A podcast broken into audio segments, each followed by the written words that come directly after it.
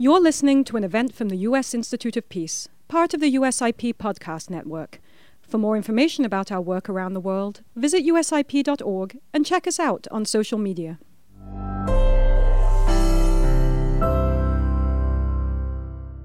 We're so pleased this morning to welcome Special Envoy for Yemen, Tim Lenderking, for a discussion Um, on behind the scenes diplomacy that led to the offloading of more than a million tons of oil from the decaying Safer tanker in the Red Sea. We're also honored to be joined this morning by Yemen's ambassador to the U.S., my good friend, Ambassador Al Hadrami. Welcome. And to the former U.S. ambassador to Yemen, my good friend, Barbara Bodine. Barbara, very nice to have you here. Safer has been a major international issue for a number of years with very high stakes. Everyone who was involved in the issue knew that if the oil that was on that tanker was not offloaded, one of the world's largest maritime ecosystems would almost certainly be destroyed in what everyone knew would be a catastrophic environmental disaster. This didn't happen. And the reason it didn't happen is because of diplomacy, determined, creative diplomacy that involved enemies who were at war with each other, multiple international stakeholders, and tens of thousands of environmentalists who, amongst other things, crowdsourced enough funds to pay for this operation. What we want to do this morning with a special envoy is to look more deeply at this kind of creative diplomacy, what we've learned from it, and whether this kind of diplomacy is a model for preventing future crises and future efforts to coordinate across the international system. Before we start, just a few words of introduction. Special Envoy Lenderking is a career member of the Senior Foreign Service prior to his current role he served as the Deputy Assistant Secretary of State for Arabian Peninsula Affairs in the Near East Bureau at the U.S. Department of State. I was very privileged at that time to be in Tim's orbit, and all of us who had that privilege regarded you as one of our finest counterparts. Special Envoy Lenderking, before that, from 2013 to 2016, served as the Deputy Chief of Mission at the U.S. Embassy in Riyadh. Tim, welcome. Thank you.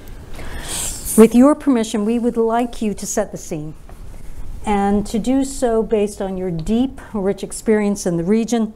Hopefully, you can not only explain the context within which the evacuation of oil from Safer occurred, but also, with your permission, all of us want to know what your thoughts are on the war between Israel and Hamas and the regional implications of that crisis. Starting off with a tough question, but thank you, Lee, so much for hosting me and to all of you for coming and taking time out of your schedule to talk about Yemen. It's not the most obvious topic.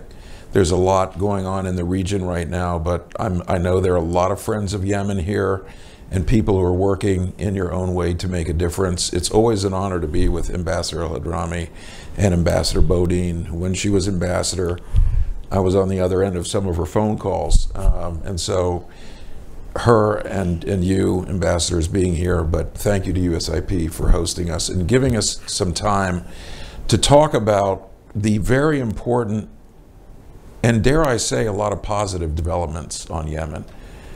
Far from perfect, far from over, but the one thought I want you all to take away from this conversation Yemen has an opportunity for peace and it must be seized.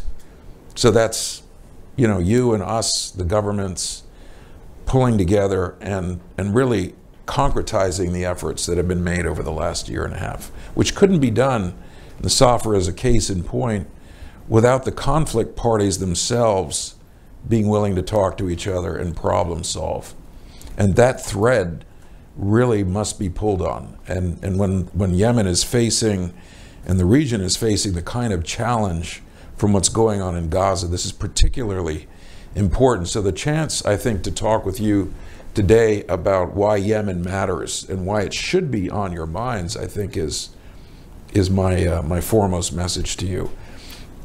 Uh, when I was appointed uh, special envoy in February of 2021, right at the start of the Biden administration, Yemen may not have been the most obvious uh, case study in which to appoint an envoy. At that time, 2021, there were four, more than 400 missiles and other aerial attacks from Yemen into Saudi Arabia and neighboring countries. It was a hot war at that time. Saudi Arabia was striking targets inside Yemen. And so there was uh, constant fighting going on. There was loss of life on a daily basis. Yemen became known, Lise, you were, you were there, as the world's most dire humanitarian situation, and it still is dire. And given the fact, I think, that the toll on the Yemeni people is as great as it has been, really underlines the urgency of why this conflict is important. Um, I was very honored that Joe Biden selected me uh, to, to take this position, having worked on Yemen and the Gulf for a number of years. Um, and I think the progress that we've made uh, is quite, quite significant. Because as up until the Gaza war, let's talk about that over those 18 months, since there was a truce in Yemen in, in April 2022, which you know we could spend a lot of time talking about how that came about but the fact that the parties came together agreed on a truce two months at a time renewed for two months renewed for two months for six months till october 2022 and then the truce lapsed um, there were some strong demands from the houthis at that particular time that could not be met and the truce lapsed and believe me here in washington d.c on october 3rd I lived in fear that the war was going to start again uh, that day. It did not. Uh, because the commitment of the parties, I think, has been significant enough to want to give diplomacy a chance. It's no coincidence that in the midst of that period of confidence building, uh, that the Safer started to take uh, to take move. And here was an issue that had stymied the international community for eight years. And you can read, you know, online about the Safer as a dead ship. There were no staff except for a few very dedicated technicians on board, ticking time bomb, 1.1 million barrels of oil, as Lee said. Imagine the Red Sea coated, you know, with, with an oil slick that would have been four times the size of the Exxon Valdez. Many of us remember that as a, as a catastrophic event that took place in Prince William Sound in the 1980s and what it did to marine life and shipping 10% of global commerce passes through the Red Sea. You've got the Suez Canal on the north side. Maybe we could show the map of Yemen um, at this particular time just so everybody can situate um, what we're talking about here. Um, but you have, uh, you know, a situation where there was, uh, you know, this this decrepit ship, which was in danger of leaking or exploding, being out on the Red Sea, unmanned, unmaintained, and and basically um, you know rotting out there with all the oil on board. It's a massive ship. I mean, this thing is the size, the length is four football fields. So just imagine your favorite quarterback trying to throw a, a pass. Uh, you're only going to get a um, you know a quarter of the way down the Safer. So um, I think that was quite. Yeah, here we go. So quite significant. You see the map of the Arabian Peninsula there, and and, and Yemen and the FSO Safer a floating storage ship um, in, in red there off the coast. Uh, and, and so I think, you know, the fact that, that in the midst of this period when the truce was just starting to take effect is also the time at which the Safer really started mm-hmm. to move. And we jumped in, you know, with, with both feet here to join the UN in leading an international effort, which saw an incredible coalition of countries and individuals the Yemeni private sector coming forward as the first, first private sector um, uh, companies to make a pledge. School kids from Bethesda, Maryland, who got, you know, seized with um, the possibility that an oil spill was going to damage, you know, sea life. And if any of you have been to the Red Sea, you may have scuba dived there. It's a pristine area. There's almost no development on the west side or the east side. It's, it's a spectacular and very raw and beautiful area. And so the destruction would have been massive. It would have crippled Yemeni, the Yemeni fishing industry, which is so vital to the, the country of Yemen. You see that long coastline on the west side and the south coast. So major implications, you know, 17% of, of world uh, energy supplies moving through the Red Sea. A slick would have shut down uh, the Bab el Mandeb at the southern uh, southern opening of the Red Sea, um, destroying sea life, marine diversity. So it was amazing to me that um, that the U.S. and particularly I have to credit the Secretary of State said we have to do this, and he led an effort I think to for the U.S. Um, to be one of the first funders, and for a while our $10 million was the biggest donation and it forced everybody, I think, to get get in the game here. This is real. There's an opportunity. Huge thanks to the UN, Lise, your successor, all the work that you did to to to highlight the issue. David Gressly also did a tremendous job.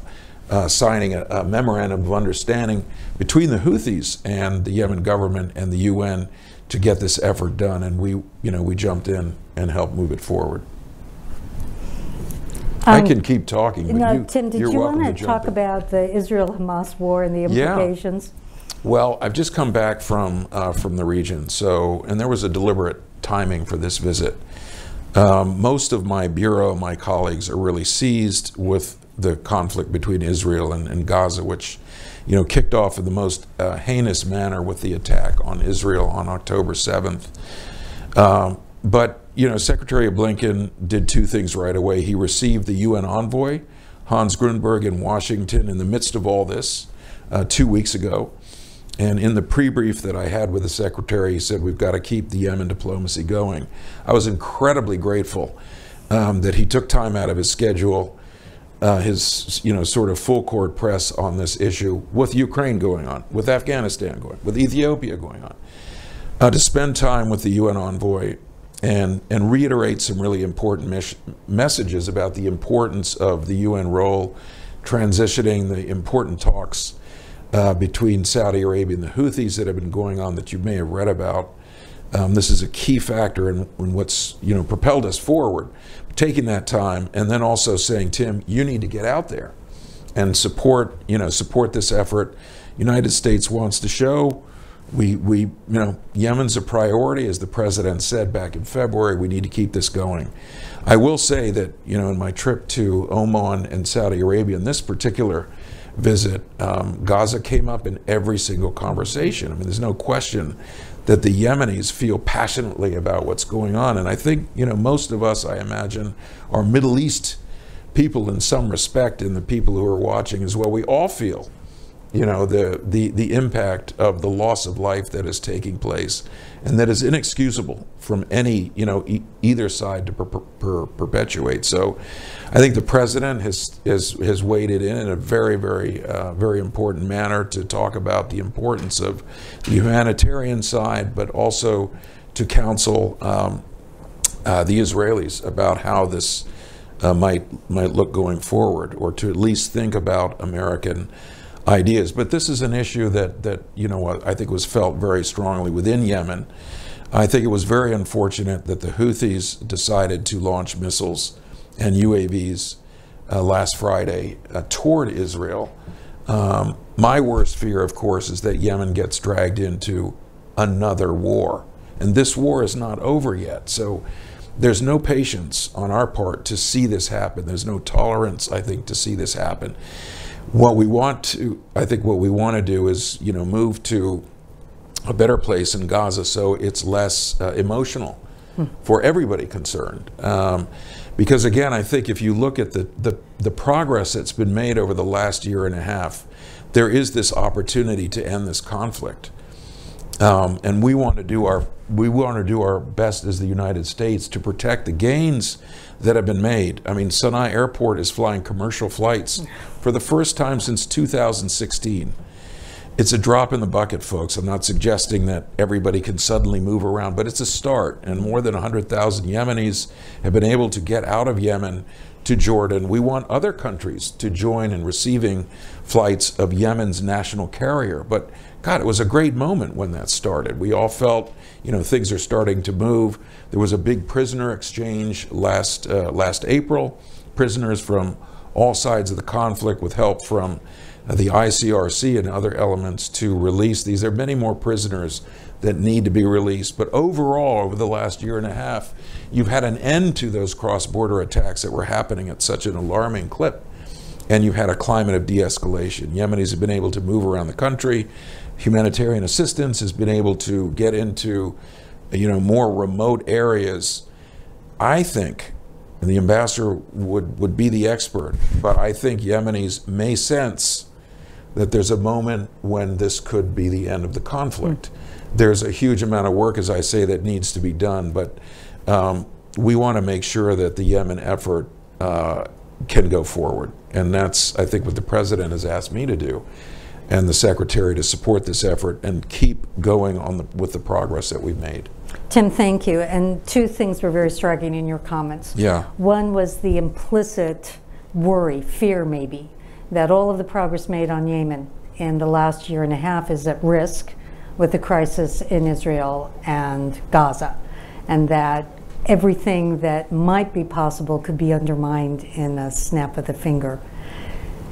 You also said something very important about those of us who study diplomacy and, in one way or another, try to exercise it.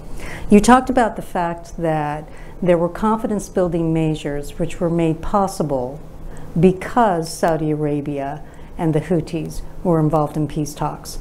The logic that many of us are taught when we go to Georgetown and other institutes of diplomacy is that the way you get to peace negotiations is through confidence building measures. But you were very clear in the chronology and said actually we started to make progress on things like the airport and like Safer when the two parties were sitting at the table. You want to share your views on the sequencing of confidence building measures? You are handling one of the most sensitive diplomatic files in the US government. Do you use confidence building measures to get people to the table? Do you use them when they're at the table? Do you advance them because they're at the table? I mean, I think it's a great question. You have to do all three. Um, I think that the you know there were certain factors I think that made um, a truce possible. Uh, I think neither side at that point felt that they could impose their will on the battlefield. I think there's a certain point at which, when the warring factions can't achieve all their aims, they may take a moment to reflect. Um, I think the Yemeni population is absolutely tired and fed up with this fighting. And they want a chance to get back on their feet and rebuild their country. And we should be 150% behind the effort to support that. And, and whether it's through humanitarian work or supporting uh, the, the uplift of the Yemen economy, which, which is struggling, um, is, you know, is, is vital. But things like prisoner exchanges really make a difference. Mm because you don't get that if people aren't willing to cooperate. There is a prisoners committee, there is a military committee, there are political committees. These committees have been meeting, not all, not always successfully, but they've been meeting, and so the combatants or their representatives have been in the same room together. A little bit of rhetorical throwing of chairs, but no literal throwing of chairs. Um, and that's to be expected because there are very strong emotions, I think, involved, and that's even without the Gaza situation. But I think the commitment of the parties to forge ahead with the truce, which I would say is still holding, right? There have been exceptions to this. There's been some violence along the border. Four Bahraini soldiers were killed, you know, a few weeks ago. But contrast that with the with the with the progress that's been made, and the fact that that Saudi Arabia and the Houthis have had several rounds of talks. Let me not say negotiations or characterize them, but they're talking. Right. And by the way, when President Biden went to Saudi Arabia in July last year, he said to the Saudis, We think that it would be very helpful for you to talk directly to the Houthis. I'm not saying the Crown Prince is doing this because the president asked him to, but when you get to the issue that you raise, Lise, at some point, the combatant parties have to sit down together. Nobody can do the talking for them or the negotiating for them. They have to talk together. And, and there have been several rounds where Houthis in Saudi Arabia have been in talks before. There was a long peace talks in, in uh, Kuwait in 2016, 111 days. And it seemed like, you know, there was progress. And then the Houthis pulled back. And you know, the role of Iran, I think, also needs to be looked at very closely here. Um, can they turn from what we feel is a very negative posture toward Yemen, arming and sending and smuggling weapons into Yemen. Um, can that be stopped in the context of the Saudi Iran agreement, which was a big deal uh, that happened this, this spring? So I think we also have to look at the way that regional peace efforts uh, leaning toward de escalation in the region among longtime combatants and leaders who have not gotten along for decades, um, that can be a net positive. Um, and so I'm counting on these various cushions to help lift us up, but we also need to see tangible, you know, tangible results, like prisoners being exchanged and airports open, and, human, and humanitarian supplies moving through. Um, so there, there's a long way to go, but I think there's been some, some very important progress. Tim, everyone looking at the Middle East is aware that one of America's competitors, adversaries, China, is playing an important and increasingly visible role in diplomacy. Whereas the United States would have been one of the lead peacemakers in the region, one of the major diplomatic forces. The landscape is changing. You mentioned the deal between Saudi Arabia, the rapprochement between Saudi Arabia and Iran. It wasn't the United States that did that, it was China. As we rethink the U.S.'s role in the Middle East and as it evolves and changes, how do you see U.S. diplomacy? And specifically, you've been associated with a very special part of American diplomacy when we're not necessarily the lead negotiator at the table, but when we are the indispensable country making sure that things move forward. Well, I think if you look at the Iran Saudi agreement, a lot of progress had been made over the year and a half before that, that the Omanis were helping to broker, that the, there, were, there were talks in, in other countries as well between the Saudis and the Iranians. So that effort was well underway, I think, when they were able to reach um, or to announce an agreement in Beijing. Um, and uh, what I've found so far is that you know, the United States officially welcomed this. And in fact, uh, we have um, good cooperation with the Chinese on Yemen. Um, and uh, we have what we call P5 meetings. For example, last week in Riyadh, we had a P5 meeting. That's the members of the Security Council, the permanent members, US, Russia, China, the UK, and France. And we're all in the room together. And most of what we're talking about is totally convergent between the five of us on Yemen. We don't have that in many other venues with the P, within the P5. But the Russians want a political solution to Yemen. They do not want a military solution. Mm. The Chinese want a political solution. They do not want a military solution to Yemen. Believe me, when I think of the tools that we have in our kit to push toward this effort, I look at something like that and I say that's important. That's an important asset to have. Um, and it needs to be maintained because none of these things are are on some kind of autopilot. You have to keep maintaining these contacts, these relationships, these discussions. We don't publish the photos from these meetings.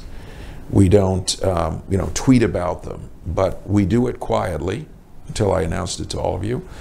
Um, we do it quietly because it's effective, and you've got to have coalitions supporting you. We've got to have the Security Council behind us. There could be, if all goes well, a moment when the UN is going to step in and, and take over this effort, which is what we're driving toward, with two goals in mind a durable ceasefire. So we move from the truce that we have to a durable ceasefire and Yemeni Yemeni political talks.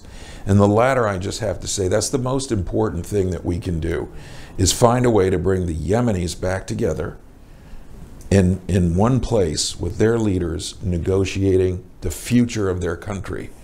And that's what the United States is committed to, nothing short of that, because that conversation, nobody, nobody, no outsider, not us, not the Saudis, not the Emiratis, not the Iranians, not the Chinese or the Russians, none of us can make those decisions for Yemenis. And it is their country. And we want to see that effort go forward in the near term. I feel that the sooner we can get to a Yemeni Yemeni dialogue, and I don't under, underestimate how difficult that is. I mentioned the confidence building measures, but there's eight years of hostility and lack of trust and lack of confidence and um, and vilification of both sides, and that has to be pulled back for the combatants to move forward and make decisions. And when we talk about a Yemeni Yemeni dialogue, we mean women, Yemeni women too. We don't just mean a group of of you know PLC, Presidential Leadership Council representatives and Houthi representatives. We mean a, a, more comprehensive and inclusive Yemeni Yemeni dialogue. You look back at the national dialogue that took place in Yemen in 2014, which is a moment of hope. It's my first trip to Sana'a, and uh, it was a it was a wonderful time uh, that got that got bulldozed or or hijacked, but um, Yemenis know what to do. Let's get them together so they can make the decisions about their country. Tim, one of the reasons we were um, so excited about having you come to the Institute was to talk about creative diplomacy. And one of the aspects of creative diplomacy is that people who wouldn't typically be involved in negotiations or in a diplomatic initiative become so. You mentioned in your introduction that oil companies were involved in the offloading from Safer, that the private sector was involved, that school children from across the river yeah. were involved, that a broad coalition of international actors were involved. It's extraordinary. Can you say more about how that coalition came together? And what we're very interested in is how did you ensure, from the perspective of the US, that it was all going to work in harmony, that they would all be coordinated? How did you help to make that happen? I mean, I think there was something appealing to multiple audiences about the Safer. I mentioned the school kids, they got fired up because of the um, you know the effects on, on marine life and fish and sea turtles and and uh, you know the the sea coast. Um, but there were others. I think there was an environmental. Uh, there was support from environmental organizations who wrote letters and and jumped in on the campaign. Uh, we felt there was a particular uh, need for oil companies to to to support this effort, and and several did. We'd like to see more because there still is a funding gap that needs to be filled before the effort is is really brought to conclusion. Um, right now, we'll put up the, the picture of the, the two ships um, side by side, the Safer on the left, um, you know, with the Nautica, which was the new ship that received the oil uh, from the uh, from the Safer. You can see how decrepit the Safer looks, but a massive ship, and the oil was piped um, from from the Safer onto the Nautica. Um, but it, you know, it, it's interesting. Um, it, we all we didn't do a lot of naming and shaming, but we got. I think we we inspired a number of countries to come forward. Why? Because so many countries benefit and participate in world commerce through the Red Sea. Yeah. Um, and you, so so the coalition was everything from South Korea to Norway to Switzerland to Cyprus um, Saudi Arabia, the Germans, the Dutch played a tremendous role, they played a leadership role in this effort.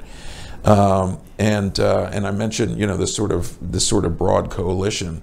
The fascinating thing here, and this is another important message I think for all of us, is when the when you can motivate a coalition like this, you can actually prevent a problem from becoming a crisis. Mm. And our world diplomacy is constantly backfooted by responding to the bomb that goes off, the leadership that has just, you know, collapsed. When here we all saw that there was a problem that needed to be fixed. And, uh, and it was just interesting how this story appealed across a number of different sectors. But it also needs to be generated from somewhere. And I think we gave it a huge push from day one. We had an incredible advocate, Ambassador El Hadrami. Um, thank you for all you did, Ambassador. And, and the government of Yemen also saw that this was um, a ticking time bomb that was going to be bad for the region, for Yemen, exacerbating the problems that we're already facing. And, but you got to get the story out. And a couple of journalists got seized with this. They helped us. Um, and so, you know, this was a motivator.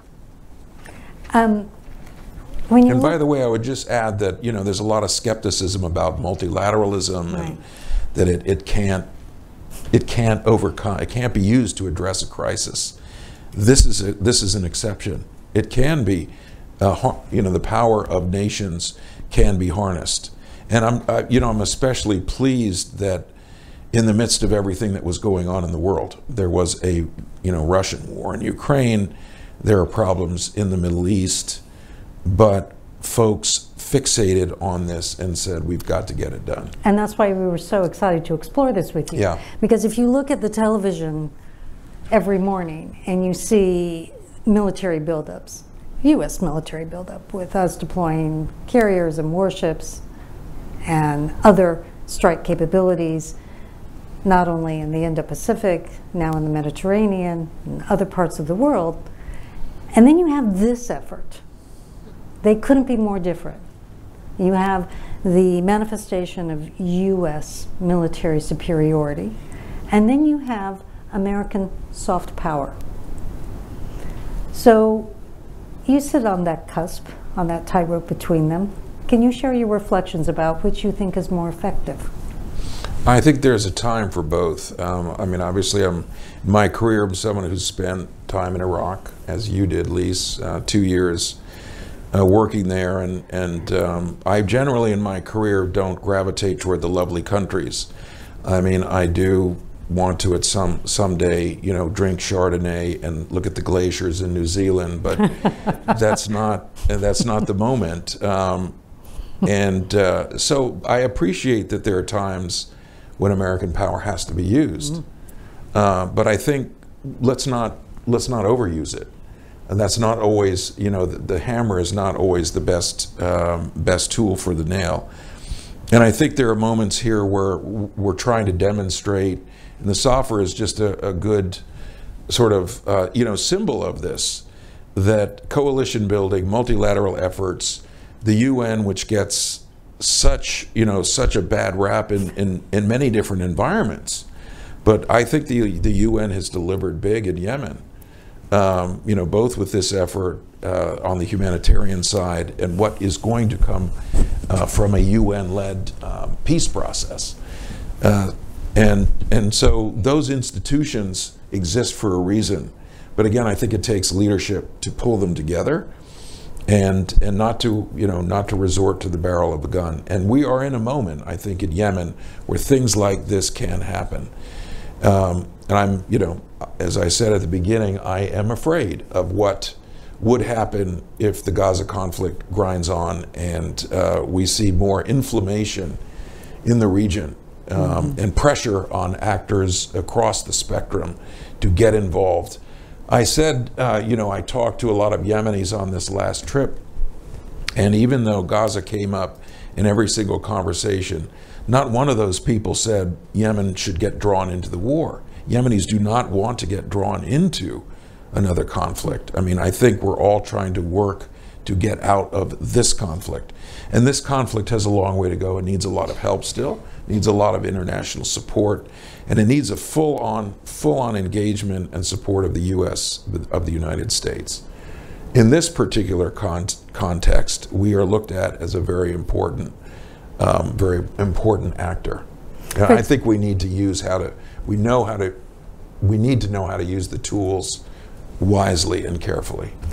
So, Tim, one of the things that this institute does is to um, work particularly with young, aspiring diplomats, mediators, and negotiators, and talk about the actual mechanics of how you bring belligerents together, warring parties together, people who have grievances that are unresolved. How do you get them together and how do you actually, when you're all sitting at the table, progress toward a solution? This is an example of where that was done. Many of us who know about this know it would never have happened without U.S. determination and the kind of leadership, Tim, that you personally exhibited and pushed. Can you comment on what it's actually like at the table and how it was possible to bring people who didn't want to agree, who were fighting each other, to a common understanding of what needed to be done. How'd you do it? I mean, I think there are a couple of ingredients. One is you have to have the backing of your leadership and uh, having having the president and the secretary of state support what we're doing on Yemen is is critical. Um, and uh, you know the fact that the president announced Yemen so early in the administration that caught me by surprise. Believe me.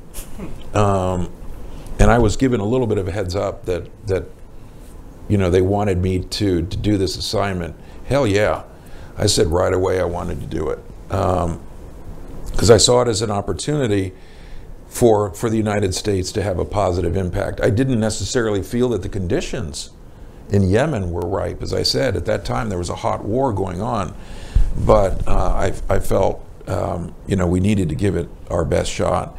I think you know relationship building. In my particular case, it's been a lot of time you know working in the Gulf and knew the Saudi leadership and and many of the Yemeni leaders, um, uh, the Emirati leaders, etc. But uh, you got to be able to deal with the full spectrum. You've got to deal with the people who hate America, um, and uh, you know ultimately that is that's part of you know part of what has to happen. And I think you have to set aside a lot of you know personal you know, personal perspectives. Um, you're representing the United States. You're in a meeting or a conversation or a negotiation as a representative of the United States. It's not there. It's I'm not there as, you know, Tim Lenderking. Um, and I, I find that despite what is commonly said, the United States has a lot of influence in the Middle East still. Um, and I think again that the various parties in Yemen are looking toward us to use it in a positive and balanced way. Uh, and I think there's scope. Um, one of the things that we did, you know, very early on with our team is start, you know, moving around the region, the Gulf region, sort of enlisting everybody in this effort. Hey, you just got a, a moment from President Biden saying the U.S. thinks, you know, we should work hard on this war in Yemen. So just getting everybody's attention, I think, was one of the first challenges.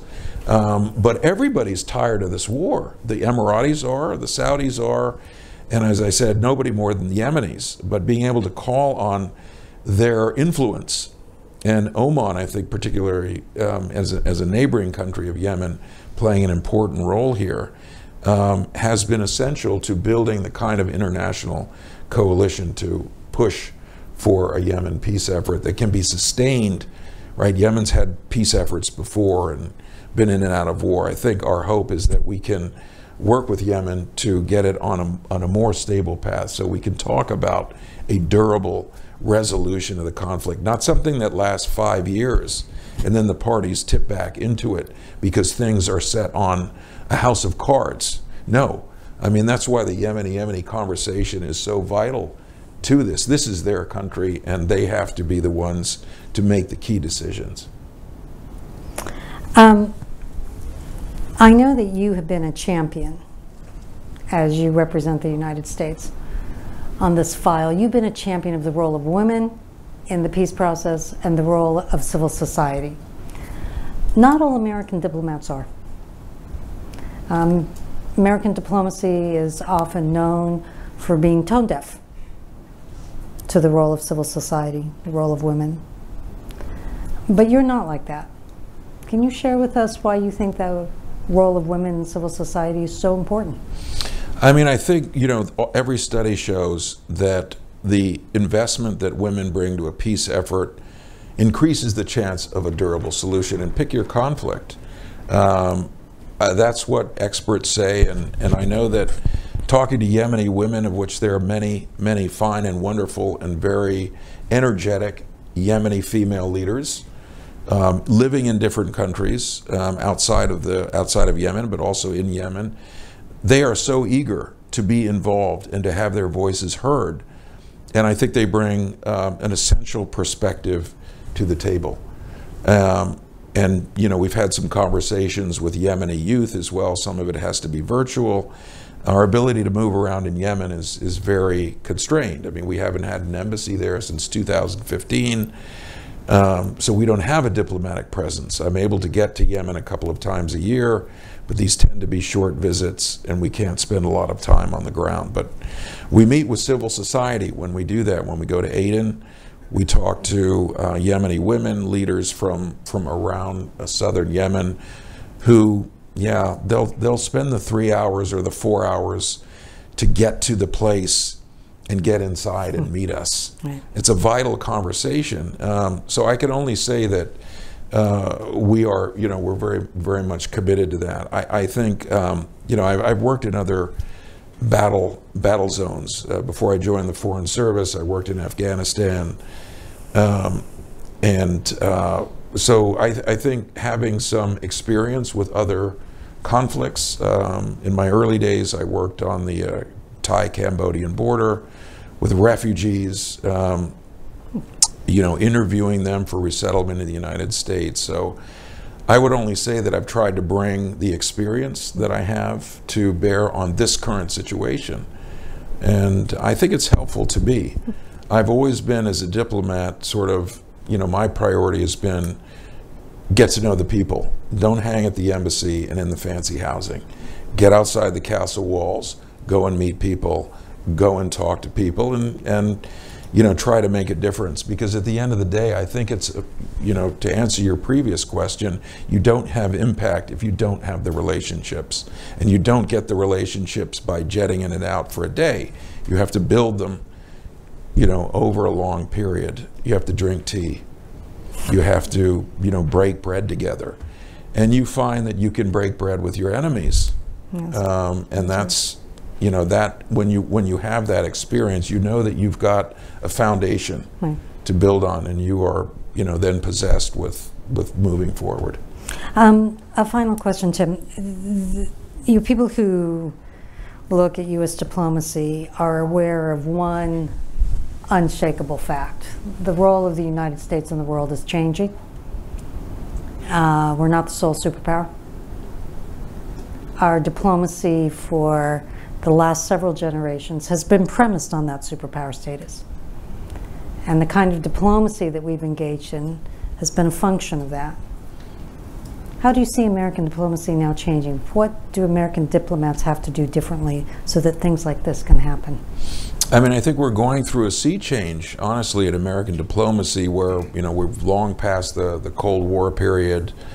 Um, we have moved into an era of great technology and social media, and and you know with what used to be called Twitter, uh, everybody has a voice, right? And suddenly everybody's voice is equal with everybody else's, and so you hear things from people that were maybe shut out of the dialogue before.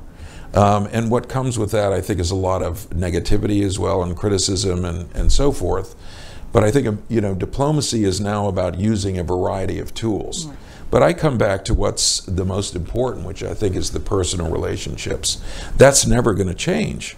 We're not going to be as effective if we do everything virtually. You've got to sit with people, you've got to hear their concerns. So I think that's the nucleus. Um, at the same time, you know, the, the relationships um, have changed in the region. Every one of the countries in the Gulf, I can say, has a Vision 2030 or a Vision 2040, and they're trying to move out. And they're young leaders, by and large. Um, and they have visions for their society, and they include economic development, they include generally strong elements of tolerance, even though there are, you know, persistent acts of intolerance that, that still uh, exist. Um, and we would be wise to understand those those new leaders, emerging leaders. In the Gulf, in particular, there's a tremendous amount of wealth that can be, you know, harnessed. But everybody wants, a, from what I see, uh, ex- with a few exceptions, wants to see peace in the region. Right. Now, there are huge hurdles to that, but again, I come back to the point I started with. There is a moment of this is a moment for Yemen to seize seize peace. And it will take the Yemenis, but also the coalition of actors array. If the Chinese want to play a, an important role, most welcome. If the Russians want to play an important role, I mean, a positive role, bring it on. That's good. Um, so, where we can get support for driving a peace effort, we want to look in all those corners because I think it's going to take that, Lisa. I think it's going to take um, it's it's it's a it's a broad and, and multifaceted effort. Um, Tim, with your permission, we have time for two, three questions. Please. Colleagues, may we invite questions from the floor? Chris? I'm curious curious. Um, I'm watching the conflict in Sudan really closely, and I'm curious what advice you would have for our diplomats negotiating in that conflict to have kind of these kinds of solutions. The only reason I'm even going to hesitate, I mean, going to attempt an answer at that because I worked in Sudan some years ago, but um, I don't think the conflicts are, are similar, right? Sudan and Yemen, um, uh, they, they may share some fundamental similarities. I think one is the role of the outside actors, um, particularly uh, Sa- Saudi Arabia and the UAE in the Sudan conflict. Now, the fact that we, we, we as diplomats cannot assume that because countries work together on one conflict, that they're going to work together harmoniously on another conflict. And so, um, you know, the kind of international coalition building that we're seeing on Yemen, it doesn't necessarily exist with those same countries on another problem set. Um, and so, again, I think you fall back on the basics. Who's going to go out and build the relationships? Is there a clear mandate from the leadership to, um, you know, to bring the conflict to uh, to an end? Is there a will on the parties inside? And I don't see that in Sudan.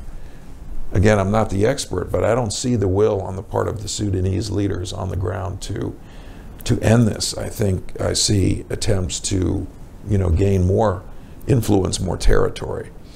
Um, it's vital in the Yemen context, I think, to prevent a return to fighting, and that's why I think the diplomatic effort is so important right now and, and so timely. Other questions? Sir. Yeah, thank you so much. So you mentioned, oh, thank you. I should introduce myself, I guess. Tyler Pry with Saferworld. Um, so you talked about Houthi and Saudi talks, and sometimes that seems to get conflated, at least in the media, with peace in Yemen. When, but then you talk about Yemeni Yemeni dialogue as the way to get to that. Is this a sequencing question to some degree, like get the Saudis to pull out, get them to support it, then we can do Yemeni Yemeni dialogue? Can we do it both together? And how can we bring some of this creative diplomacy to the Yemeni Yemeni side so we're not just relying on Houthi Saudi talk, but then we can get a bigger table um, for ultimately Yemeni, intra Yemeni peace process? Thank you.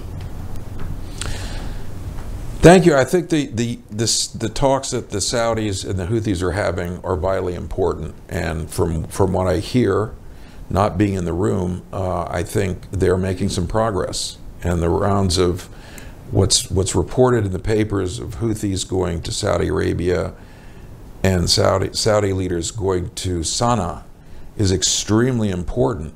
But you're absolutely right. That doesn't equate, from our point of view, what they can do together to peace in Yemen they can make progress, but then what the progress that they attain has to be passed over to a, to an international process, and that's where I think the UN has such an important role to play as sort of the rallier of the international community. We can do a lot of that, but it's very helpful to have a competent UN envoy as we have in Hans Grundberg, who I think can help marshal the effort, get the Security Council, set some priorities.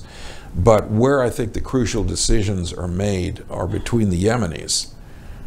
And that, I think, you know, is what we are counting on this process moving toward and keeping the, the buffer as strong as we can from whatever outside conflict is going to impinge on Yemen. If it's not Gaza today, it could be Iraq tomorrow. It could be, um, you know, Lebanon uh, the following day there's always something going on in the Middle East, so it's never a perfect or sanitized environment.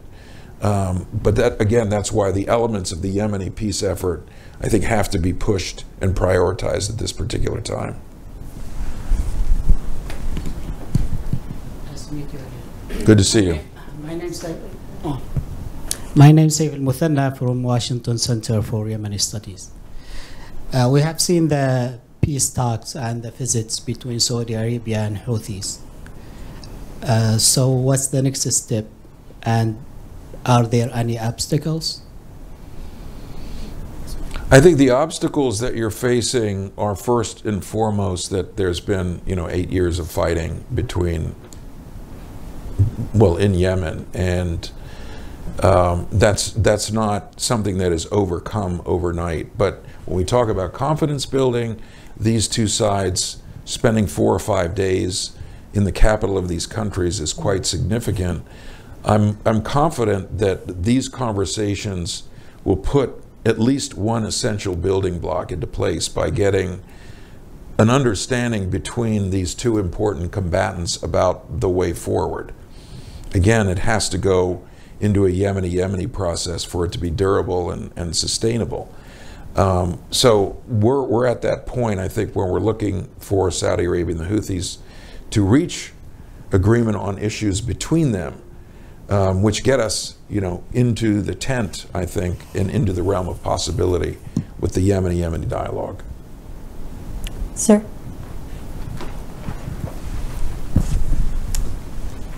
Hi, Tim. Paul Sudfin from the Global Insights Group. I'd like to go back to the question of the Houthis and Ansar Allah and the conflict in Gaza. Seeing a lot of reports of Ansar Allah Houthi threats, as well as the possibility of additional movement of personnel and that kind of thing. How worried are you, and, and what would be a disincentive that uh, that could be given for them to stay out of that. I, may, I know you said both the sides aren't interested, but the axis of resistance, the pressure, the Iranians. I know the Houthis don't take direction from Tehran, but certainly there's an awful lot of pressure right now, given the way this conflict is playing out, to uh, take action among that axis of resistance. Well, certainly, Paul, I do. I, I, I, do worry about it, and I'll be quite quite open about it because I mean, Yemen sits in a volatile region on on a good day, um, and and having this uh, added to our rucksack, which we have to haul up the hill, is very unhelpful. Um, but at the same time, uh, you know, again, I go back to what I'm hearing from Yemenis that there's no desire to be dragged into this conflict, maybe to you know, convey very strong emotional perspectives, but that's not the same thing as volunteering to, you know, to to to fight uh, in that conflict. So, I think we just have to do our best to, um, you know, keep keep the Yemen effort going. Uh, I think the you know we have some strong elements in place as I've as I've noted. We want to keep you know keep keep moving in that direction um, and, and see where we can build. I mean, again, being out in Saudi Arabia and Oman last week, had some very, very positive, you know, talks about where, where these two countries and the Yemeni leaders that I met see things going and the work that is needed to get there. So I see a lot of uh, synergy and good cooperation happening. I'm not saying it can totally withstand the pressures of the region, but we have to do our utmost to, to power forward. Sir. Uh, th thank you, Mr. Ambassador, and thanks USIP for the uh, invite, I, uh, bringing especially Yemen and Libya quite often to the Washington scene. Two questions, minor questions, if I may ask the, uh, up until 2019, I think the UN was seeking a narrow agreement uh, for a unified government and then look into the longer term solution for other issues, especially the South. 2019, I think that in a way changed and they brought in the STC. Uh, and from a, a, mediation perspective, is this complicating or would this be a, um, a positive thing, the participation of the STC at this stage?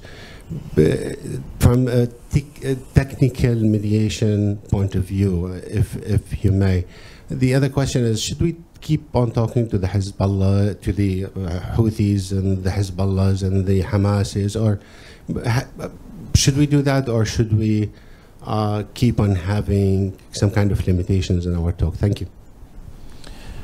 Um, yeah, I mean, Yemen's a very diverse country, so of course there are a variety of perspectives and points of view at various times in its history. It's been two Yemens. One can debate, you know, whether two Yemens or one Yemen is better. Um, the Southern Transition Council that you mentioned is part of the, the ruling coalition, the Presidential Leadership Council. Uh, we meet with them regularly. Um, their leader came to the UN General Assembly with the chairman of the Presidential Leadership Council uh, uh, last month in September, they met with Tony Blinken. I thought it was fantastic, by the way, that in the first 48 hours in New York, Tony Blinken had three meetings uh, with Yemenis or about Yemen. Again, I, I come back to the point that that that shows the United States, I think, leadership is is in this. Um, so it, it won't be for us to decide whether there's one Yemen or two Yemens. I think that's squarely in the in the in the realm of the Yemeni Yemeni dialogue. That that's a question, a burning question that's on people's minds, um, and I think the Yemenis have to, you know, have to address that. Your second question, I can't really speak about speak, you know, talking to Hezbollah, but somebody has to talk to the Houthis. You can't just pretend that they're not that they're not there. They are a reality, and um, and they have a point of view, and they have a you know some strength on the ground that you cannot ignore. So, um, you know, they have to be brought in uh, to the peace effort. And as I said, there have been some baby steps here which have led to positive progress. Um, it needs to be built upon, uh, and you know, with the Yemeni Yemeni dialogue would uh, would would of course include the Houthis. Ma'am. Hi, my name is Britt Gleixner Hayat. I'm a visiting fellow at the Carnegie Endowment for International Peace and used to work at USAID, including on, on Yemen. Um, my question is about your comment on influence, U.S. influence in the Middle East. Um, you know, you mentioned that you think that the U.S. still has a lot of influence. Can you talk a little bit about what you mean by that, and in the conduct of the conversation over the last few years, how, what lessons have you taken about where U.S. influence can be best applied? Has there been anything that you've learned that has been uh, an, a lesson about the extent to which it can be applied, uh, the limitations to it, or moments where it actually was more than you thought it might be? Thanks. Thank you. I think we do have have influence. I think the Yemen context is is a perfect example of that. It doesn't mean that we can make or break a situation, but I think our engagement is noticed, and it's a reference point, and people leaders, people respond in some way to the fact that the U.S. is engaged in the, you know, the symbolism of naming an envoy is one way which we elevate and and sort of document the priority that we're placing on uh, on a certain conflict. Um, and then again, you know, the support of the leadership is there. Um, but I do think the region is changing, and I think we have to be very smart and very adaptable about how the Middle East is changing. Um, there are a lot of people who don't like the United States and remember um, some of the mistakes that we have made over the years uh, in, in different uh, venues. That is not easily forgotten. Um, so we have to adapt also. I think it's very important to listen to voices in the region. Um, and, and we're not in a position to impose anything on any country, in fact. Um, I like the fact that, that the Yemen peace effort enjoys support from a cross section of Yemen society and, and Yemen's political parties. Um, and the fact that pretty much all doors are open to us to engage, whether they, you know, whether people like us or not. I think that's that's very important. When there's a door open for U.S. diplomacy, we have to go through it, um, and and you know, do our best to engage to bring about a better situation. Um, you know, someone like me, I think, who's spent a lot of time in the Middle East, Afghanistan, and, and Sudan and other war zones, acutely aware of where and when and how, you know, we do things wrong. Sometimes we have blinders on. We go in, you know, all big supporting one side, and we find out that that's not resonant with the people in that country, and those are pitfalls. Um, so, you know, I get back to the point about being smart. There's no cookie cutter approach for every crisis. We have to, you know, assess what can work and what doesn't work, and and apply soft power and, and in some cases hard power. Um, we're at the end of our discussion. When, like Barbara, I was based in Yemen at the time representing the United Nations, um, Ambassador Hadrami had done a fabulous job of uh, getting the United Nations very worried about Safer Tanker. And I was requested by the United Nations leadership to please send a code cable and an analysis about what we were going to do on Safer tanker. And I wrote pages. And I looked at it from this angle and that angle and from every angle. And at the bottom, I said, impossible to solve. Tim, you are the antidote to everyone who is ever pessimistic about a difficult problem to solve. Because of your leadership, the leadership of countless people across Yemen, the unsolvable got solved. Thank you. And may we salute your role and your Thank you, leadership. Connie. Thank you all. Thank you, Lise. Thank you for listening to this event. If you'd like to listen to more events or explore our other podcasts, visit usip.org forward slash podcasts.